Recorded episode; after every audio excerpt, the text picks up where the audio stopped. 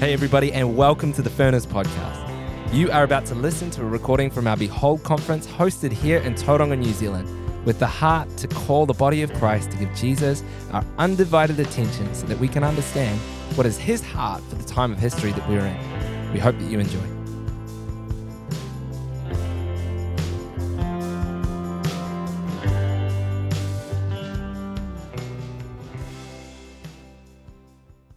Just pray for you before you jump in. Father, we thank you for what you're doing in our hearts. And again, we just center on you. This whole conference, this word behold, we just want to behold you even this next 45 minutes or so. God, would you just come and meet us again? We love you, Jesus. Amen. Bro. Amen. Yes. You love Jesus? Okay, we'll, we'll, we'll go one more time. You love Jesus? Uh, it's been an amazing time for me to be here. Um, so, as uh, Dwayne Roberts, and so in my 20s, basically, I did 10 years of Youth With A Mission. Uh, Amsterdam for six years, and then we went to Budapest, Hungary, and helped pioneer YWAM Budapest, my wife and I. And um, so I, I, I know the mission quite well. And um, it's been so refreshing to be here um, the, this week. So before the conference, um, I was here the, the, the full week and um, just teaching the students and, uh, and hearing some of the stories. And so I'm just saying, as a visitor who's walked into what the Lord seems to be doing with YWAM Furnace, um, the phrase that actually has come to me is YWAM 2.0. Um, and that's just, that's just my, my phrase, so don't, don't repeat that and don't, but it, there's God's doing something here. And that story, they might, I think, going to share it sometime even this weekend of the Lord supernaturally giving them a ship. And that is very much the storyline of how even the early beginnings of YWAM. And this is not something that the leadership of YWAM Furnace sought. And I tell you that Joy Dawson's word of intercession, it what now is coming out in the prayer furnace, it is the same message. It's just with now a different slant of prayer. And so I, I actually have great hope and faith for YWAM Furnace and what they're doing um, and the schools they're offering. And I can say as a testimony, my son actually came and uh, did his DTS, and he's actually just um, they're just about he's just about finished the internship here, and so um, it's been amazing for him, and so I'm just very very grateful. And so let's get into the word. We've gathered around this theme of beholding, and I, um, man, I've been to so many conferences. Oh, I've done conference after conference after conference. Um, I love conferences. I believe there's actually a, a biblical principle for conferences. I think there's times when the corporate body, the corporate tribe, even, there's just different, it need, should come together. And I believe in those gathering moments, the word of the Lord often comes forth, or a message comes forth to a people. So I actually like conferences. Um, so, this idea that we gather these two days, three days, and you and myself, we have this fresh stirring. We, we find, we hear more truth, we apply more truth. In a worship time, the Spirit touches us. Those are powerful moments. I've had them, and they've been significant in my life. So, I'm, I'm wanting to say now there's another part of beholding and it's it's it's different than coming together and it's just a practical walking out of beholding god in my life on a daily basis and so i've been changed at conferences i've heard the word of the lord seeds have been planted it's been powerful but there's also this call to daily walk out beholding of the lord and so um, I can't run. I'm not very fast. I have bone on bone in this knee. So somebody says, hey, run. I'm like, good luck. So, but if I was to ever dream of myself being a runner, it would not be a, it would be boom, I would be a sprinter. Running for 10 miles, 26 miles? That's just ridiculous. like, why? Like, so that's my nature. I want to get there and I want to get done. And that's how we mostly view life the sprint. You know, and I love Isaiah, useful zeal. Man, if you've got it, use it. It's going to run out though. So that that sprint is mostly what we're accustomed to. We love, dude, the food took 17 minutes. It should have been here in 10. What are you doing? That's that's our that's our, our worldview. The microwave changed everything a couple decades ago, four or five de- four decades ago. So we want everything now. And you cannot have that approach to growing before the Lord. It doesn't work. It doesn't work. And so this, this phrase, the marathon, it's committing to all my life. Jesus, He gave me eternal life. So give me grace all my life that I would love you. That practical marathon beholding. When nobody's looking, let my roots go deep. Let me have a private life where I behold God, where I love my God in private. So I used to pray this publicly, uh, privately and then I began to say it publicly. And then I was said something really stupid. I prayed my prayer publicly. I said, Father, if there's anything that gets in my way of loving your son, take it away from me. I give you permission to humble me publicly. Bad thing about prayer so I'm telling you, in the marathon, you're going to be hit. You're going to have painful experiences. You're going to be lied about. But if you have said in your heart, I'm going to die in love with Jesus, you have to understand somebody wants to kill you called Satan. It's real. And there's powerful truths, tools to help you lo- live your life where you will end in love with the Son of God.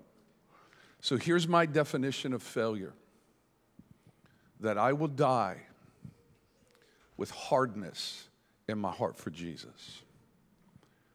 If I stand before Jesus and say, I loved my jeans, I loved my possessions, I loved earthly pleasures more than you, that will be a disappointing day. What would it look like for you to say, All my life? I hit the ditch a couple of times. There were some dark days, but all my life. After a six year period, I woke up and I reached, and your grace was there, your forgiveness was there but I want you to have a vision of a marathon journey of beholding God. John chapter 14 is a powerful chapter. And this is a secret for a marathon pace. This is a secret to entering in to a beholding where God comes to you in your private life. It's super simple, and it's so simple that we actually don't pay attention to it some of the time. Three times in this conversation that Jesus is having with his disciples, he says, If you love me, you will keep my commandments. I think that this is a foundational, like I'm talking foundational stone to how we are to walk out our faith.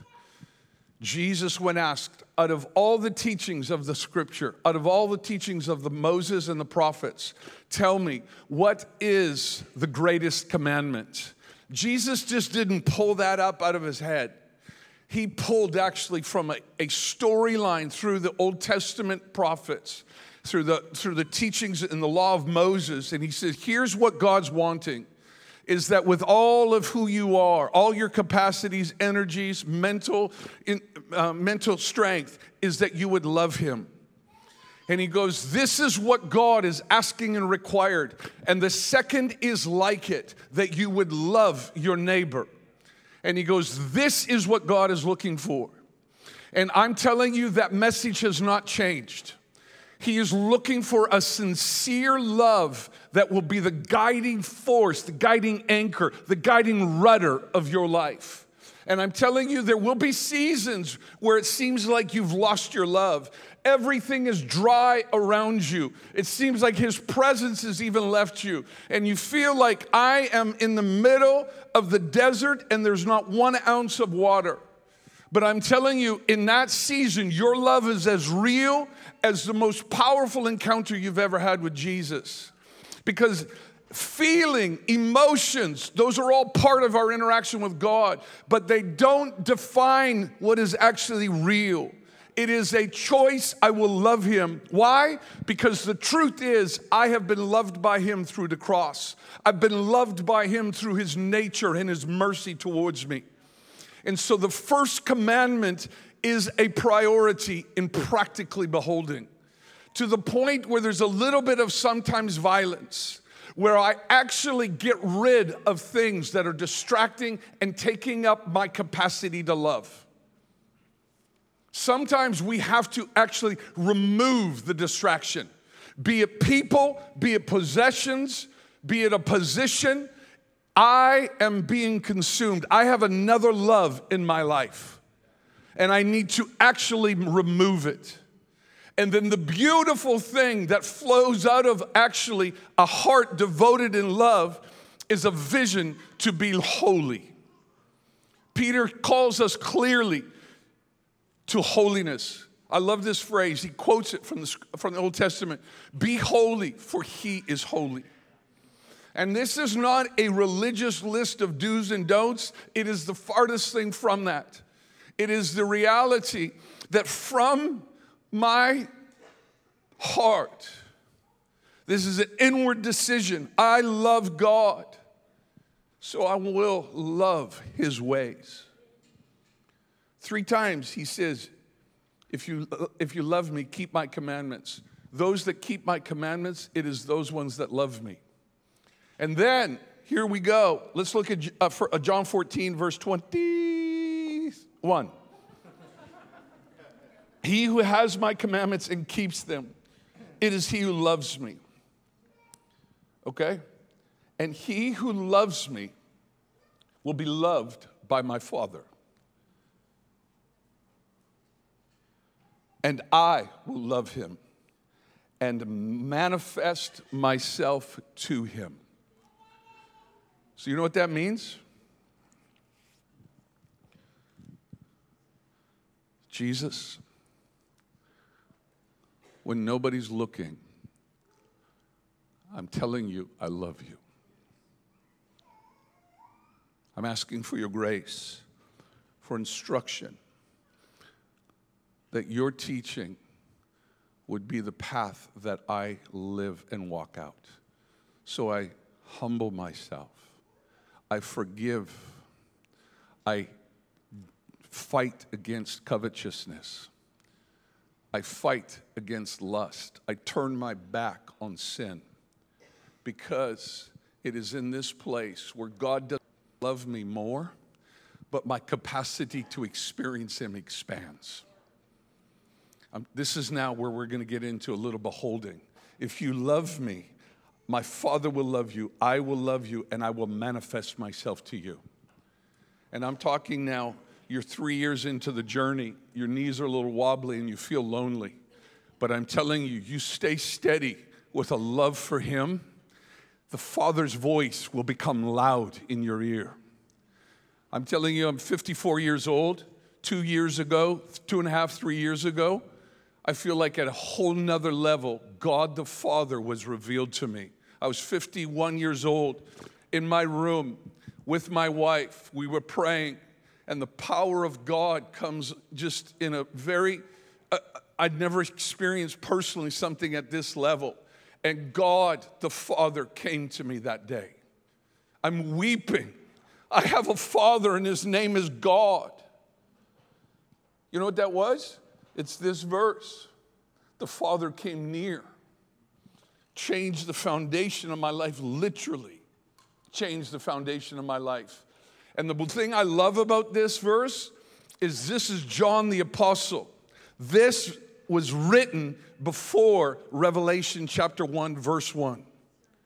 But he walked out this message of loving Jesus in, a, in the place of holiness. And what is, and the promise is you do this, the Father will love you, I will love you, and what? I will manifest myself to you. Josh is going to speak on that tonight. Revelation chapter 1. Why did it happen to him? I believe because he was a man committed to loving Jesus. And out of that love, he committed himself to purity and holiness. It is your commandments that is the vision of my life. And that is the target, that's the bullseye on the life of a believer where God, the Father, God the Son, and God the Holy Spirit are a magnet towards and the truths of the scripture open up and manifest, reveal. And it is the God of the Bible that you now begin to see more clearly and you begin to behold and worship and love. I will manifest myself to you. Another component, so I'm just going to give you a boom, boom, boom. First commandment, a vision to be pure and holy. Third point, faith. I referenced this a little bit last night, Hebrews chapter 11, verse 6. But without faith, it's impossible to please him. For he who comes to God must believe that he is, and that he is a rewarder of those who diligently seek him. I did a little just study just trying to get my head around the beginnings of creation. It's fascinating. It's just super interesting. Super interesting. Man's attempt at rebellion. And you have Enoch, this kind of mysterious individual in some ways, because he walked with God and then he was taken. What a what? Like, does he have a body right now in heaven? Like, there's just, it's just like, what? But what even Josh and I were actually talking about this week Adam was alive when Enoch was born. Enoch talked to Adam, and Adam told him about God and walking with God. And you have rebellion growing in the earth. You have it growing. And there's this one man named Enoch who steps outside of current culture and rebellion to God. With faith, he hears the stories of, of, of Adam and he steps outside of culture and rebellion and he goes a different direction. And he did it, I think, because of faith. He heard the stories and he goes, If what happened to Adam walking with God in the garden, I'm going to walk with God. Lamech comes from um, Enoch. Enoch, excuse me, Lamech, and then Noah. Noah had the same testimony. There's this place of faith with what I hear, with what I read. I believe it and I'm stirred by the Spirit and I'm reaching for it. And if you diligently walk this out, you will find truth. And so, that place of faith being stirred, I believe in the God that I don't see. I believe in the truths of who He is. And I think Enoch walked out that story, and in it, God came and walked with him. I, I, I don't even quite get my head around that. It, it, it, there's so many questions I have, but in that, the testimony is God rewards you when you walk with faith in a diligent manner. manner. If you consistently walk in that marathon pace with faith, And I tell you, man, doubt is powerful. Doubt can take somebody out. And doubt often finds itself getting a louder voice in the place of pain, relational hurt. Doubt can come in, and you can get picked off, and you can kind of just get out there on your own. And doubt is powerful. But I, and, and, it's okay even today if you're sitting here going, this guy's not, he's a little wacky. I don't believe everything he's saying. That's okay. It's not up between, has nothing to do with me. But I'm telling you is that there's this place where faith in what you read. Don't even put your faith in man. Like men disappoint me all the time. But my faith is solidified in the foundation of the truth of who God is. And when we have faith and we walk it out in a diligent manner, and then what to me, you feed your faith. And that, for me, sets us up for the next three.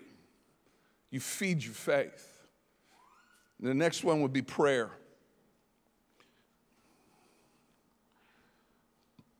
Prayer is this interesting topic.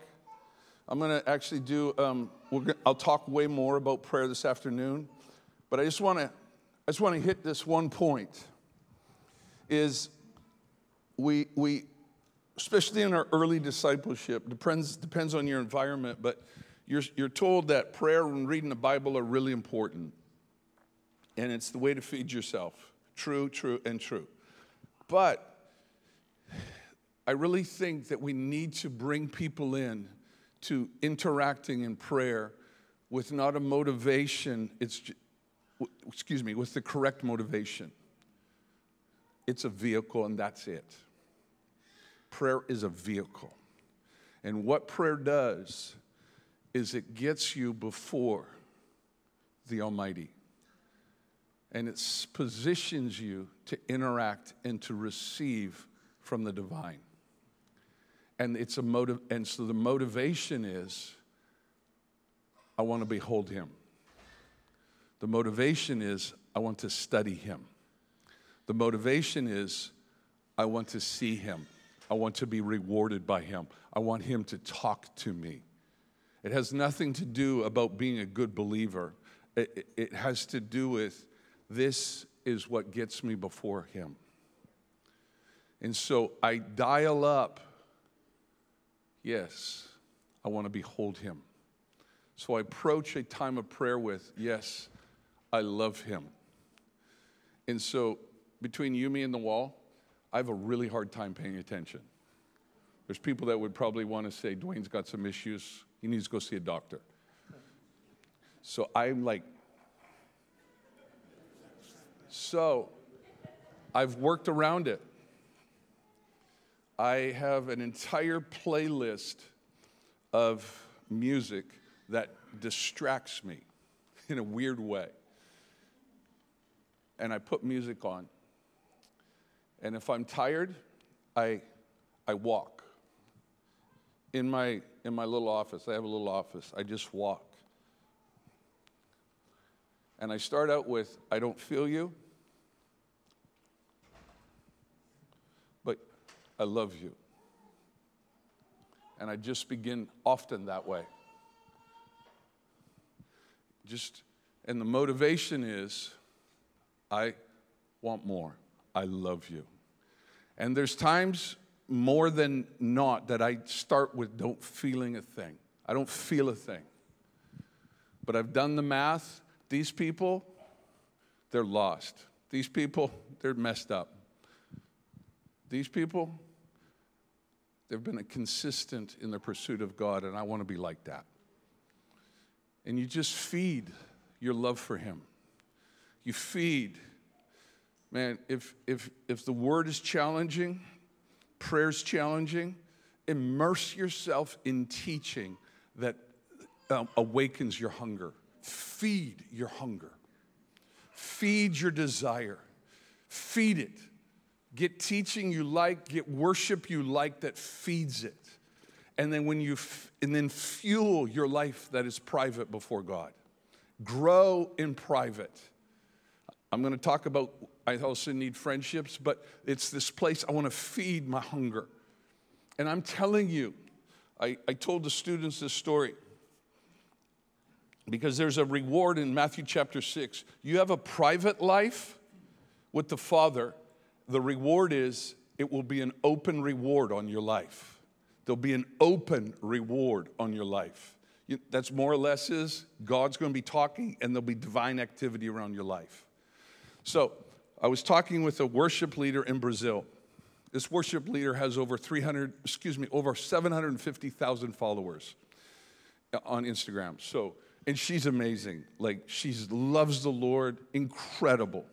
So, we're having a conversation. I tell her, um, I tell her a story in, about my life and just how God kind of dramatically, kind of powerfully spoke. And she says to me, Of course that would happen to you. And it was like, What an odd statement. I, I was, to be honest, I was a little bit offended. Like, I don't, I don't understand what you just said to me. And then I, I went away and I was thinking about it. And this is, it, it actually, you know what? I've been developing and pursuing a life before the Father, interacting with Jesus. And, and oh, He's actually moving on my life. Wow, this works. Like, really, like I was, I had this moment like, my goodness, this actually works. This is what's happening. And she just said it to me in a peculiar way, but oh, this, this works. And that's why I'm saying that, that, that vision to fuel something, it has great reward. But it's, it's a journey, it's a marathon pace, it's a path less traveled. It's maybe lonely. It's maybe breaking up some fallow ground. It's maybe disrupting some things in my life. It's maybe reprioritizing my life around other things. But I'm telling you, there's reward in it. Here's another one that's super fun. You're going to want to do it all the time. Matthew 16, 16, Matthew 6, 16. Moreover, when you fast, do not be like the hypocrites with a sad countenance, they disfigure their faces that they may appear to men to be fasting. They walk in the room, stumble. Oh, what's wrong? Ugh, I'm just fasting. Assuredly, I say to you, they have their reward.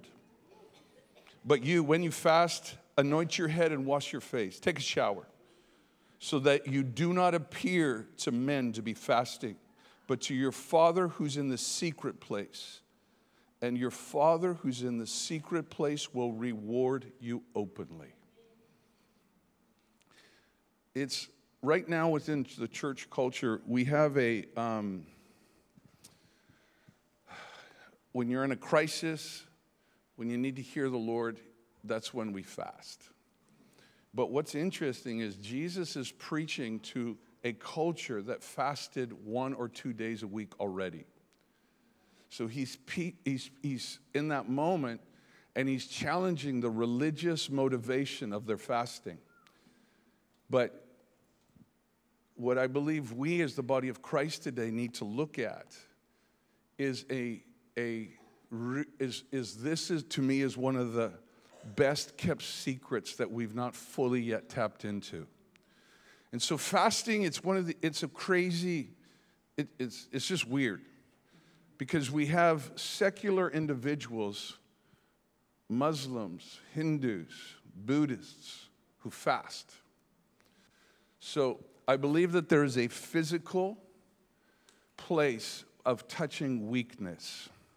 And it's in denying certain things and touching weakness that your spirit actually becomes more tender. And so it's, it's, it's challenging because we've got, sometimes we've got people with eating disorders. We've got some waters that we need to pastor people through. But Jesus, when he's walking with his disciples, John's disciples come up and say, Hey, we've noticed something. Your disciples don't fast. This is Matthew chapter 9, and Jesus says, Well, I'm with them. And he says, But the time will come where I will leave, and then they will fast. And I, I, I love that because it's a, a powerful secret that a life of fasting it's not fueled to earn any type of righteousness. It's actually fueled by my desire to behold and to love him. And i'm stepping into voluntary weakness so that it's what it to me is it's enlarging the bullseye on your life for the activity of the divine fasting you don't earn more love you don't get more love it's you're positioning yourself to receive from Him.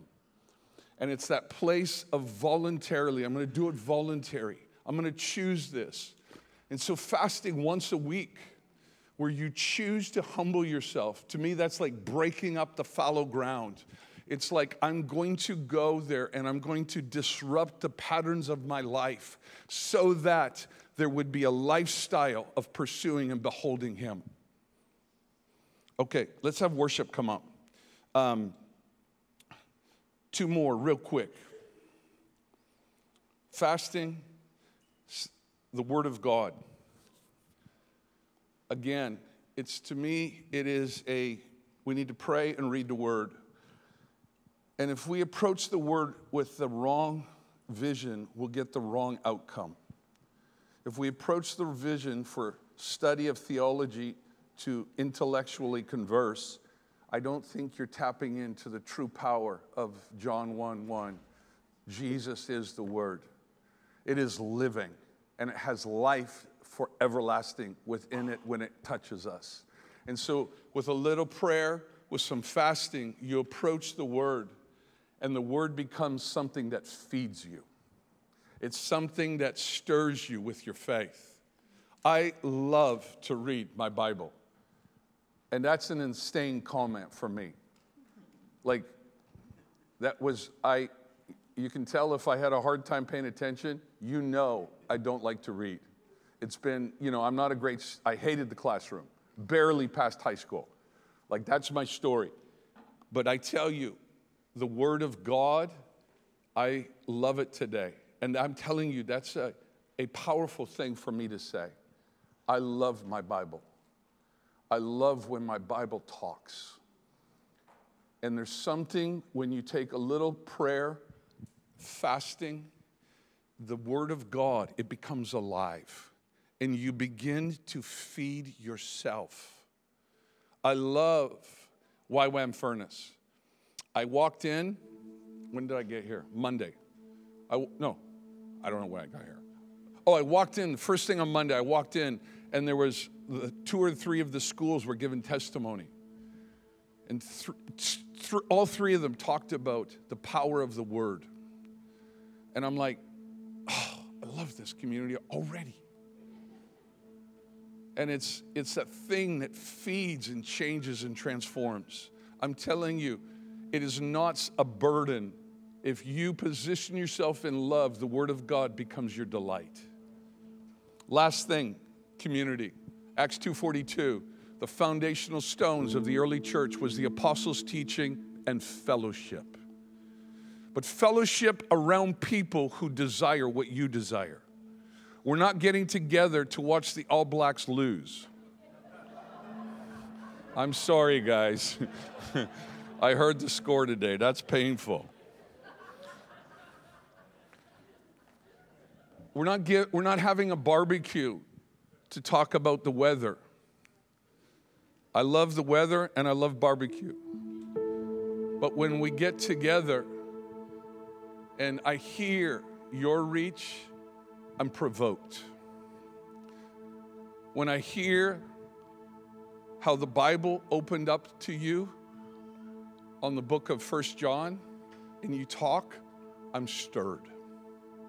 Provoking one another encouraging one another. I love Bonhoeffer's, Dietrich Bonhoeffer's comment. He says, if you make community your goal, you've already failed.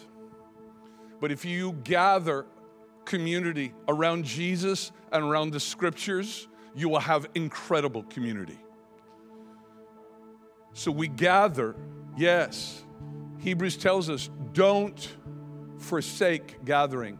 But the gathering is around a corporate buy in. We're going somewhere, we're hungry, and we're going to practically marathon pace walk out a deep love for our God, a beholding Him. And I tell you, you mix all of this together, you mix it all together, and something happens called the prophetic spirit.